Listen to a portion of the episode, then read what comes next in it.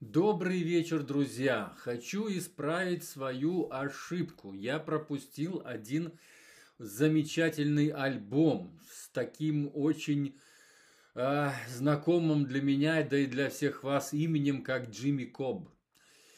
Дело в том, что он уже ушел от нас, но вот он все-таки еще успел записать вот этот альбом с очень молодыми музыкантами. И я заметил этот альбом на соседнем, так сказать, канале в Телеграме, который называется The Lost Chords. Это Лев Боровков пишет. Вот я, кстати, сразу зачитаю, он довольно красиво его описал, этот альбом. Послушайте, что он пишет. Питер and Will Anderson featuring Jimmy Cobb Outside in Music. Это э, название лейбла. На своем последнем альбоме близнецы ретрограды Питер и Уилл Андерсона продолжают тосковать по золотому веку хард-бопа, который кончился задолго до их рождения. Сразу отмечу, что этим братьям-близнецам всего 33 года.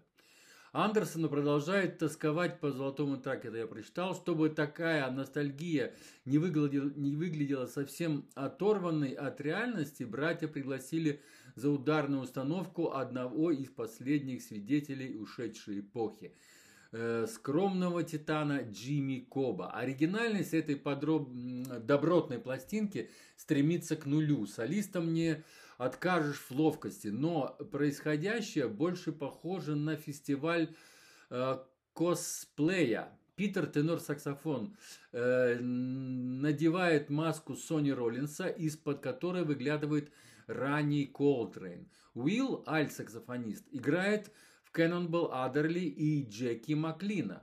Контрабасист Дэвид Вонг, вылитый Пол Чемберс, а пианист Джеб Пэттон – Хорас Силвер и Уинтон Келли в одном лице. И только Джимми Коп остается самим собой, собой негромко и тактично поддерживая остальных.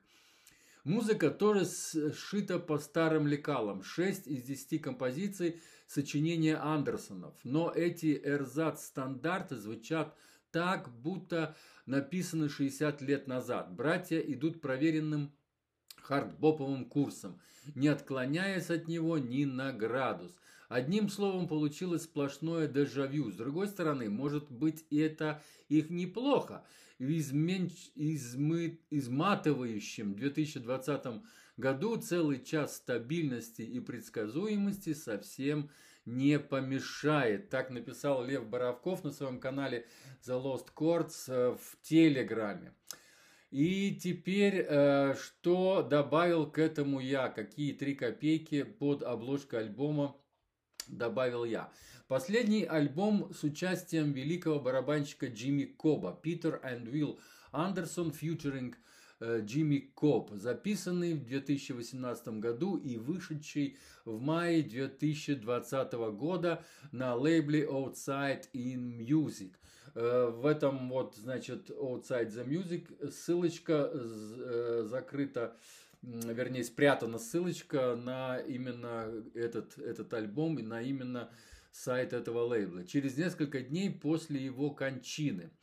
Э, два брата-близнеца хорошо зарекомендовали себя в Америке, являясь замечательными аранжировщиками и лидерами разных групп. Иногда они объединяются, чтобы сыграть придуманные пьесы в родственном симбиозе и с другими музыкантами.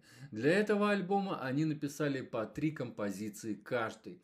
Дальше слова одного из братьев. Мы знаем Джимми много лет. Он отличный сайдмен, и с ним было приятно работать в студии. Он держался на очень высоком уровне и всегда был полон решимости показать свою отличную игру. Он по-прежнему остроумен и любит вспоминать всех музыкантов, с которыми выступал. По дороге в студию он рассказывал мне о своем первом концерте и предложил записать Somebody My Prince Viscom, которую он когда-то исполнял с Майлсом Дэвисом. Это сказал Уилл Андерсон, альт-саксофонист. Питер Андерсон играет на тенор-саксофоне, Джимми Коп на барабанах, Джеб Паттон на пианино и Дэвид Вонг на басу. Сразу скажу вам еще, что ссылочка спрятана на, в словах «Два брата-близнеца» на их сайт. У них очень красивый сайт такой общий. Они братья-близнецы. И, ну да. И, значит, вот еще дам три ссылки. Одна ссылка, значит, на Джимми Коба. Я отмечал его день рождения. Это он родился 20 января 1929 э, года. И там, э, значит, один альбом э, с Майлсом Дависом, где он играл, и, значит, коротко о Джимми Коби. Потом очень отличный альбом был в 19 году, или даже в 18-м, не помню. В общем, довольно давно был альбом э, Хендрика Меркусена. Хендрик Меркусен – это э, профессионал на, значит, вернее, виртуоз на губной гармошке и на ксилофоне, на вибрафоне. Вот. И вот он тоже приглашал Джимми Коба, и там еще два, два солидных э, музыканта с ними вместе, такой квартет классный. И э, вот э, там Джимми Коб он называется этот альбом Cops Pocket.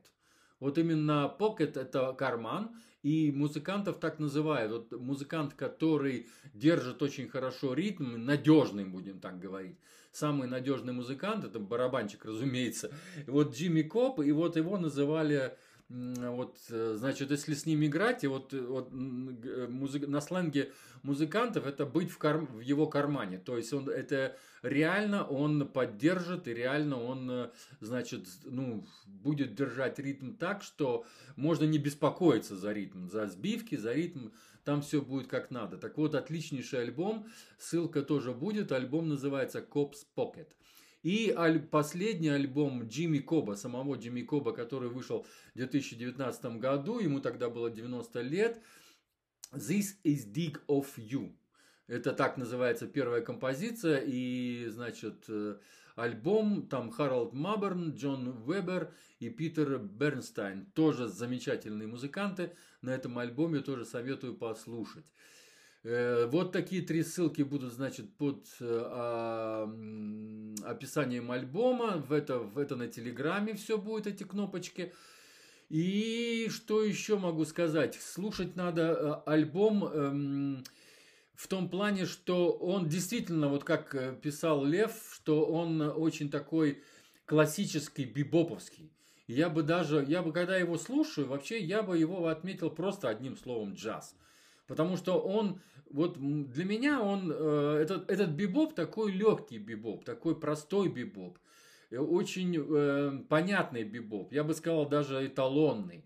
Вот все люди, э, молодые, так сказать, ребята, кто только сейчас вот обращается к джазу и хотят узнать, что же такое бибоп, вот я рекомендую слушать вот этот альбом. Это такой эталон бибопа, хотя это молодые музыканты, но они сочинили уже свои композиции, и эти композиции очень похожи на вот те вещи, и они сыграны именно тоже так же, вот так же примерно сыграны, как когда-то в 60-х годах, когда бибоп только зарождался. А мы знаем, что бибоп зародился тогда, когда а, начали появляться много разных музыкантов, значит, джазовых, и вот старики начали играть там очень быстро, очень технично и как бы показывать себя, то есть обыгрывать так, что молодежи не угнаться было за ими, и поэтому они как бы не хотели отдавать свои насиженные места в клубах, где они играли,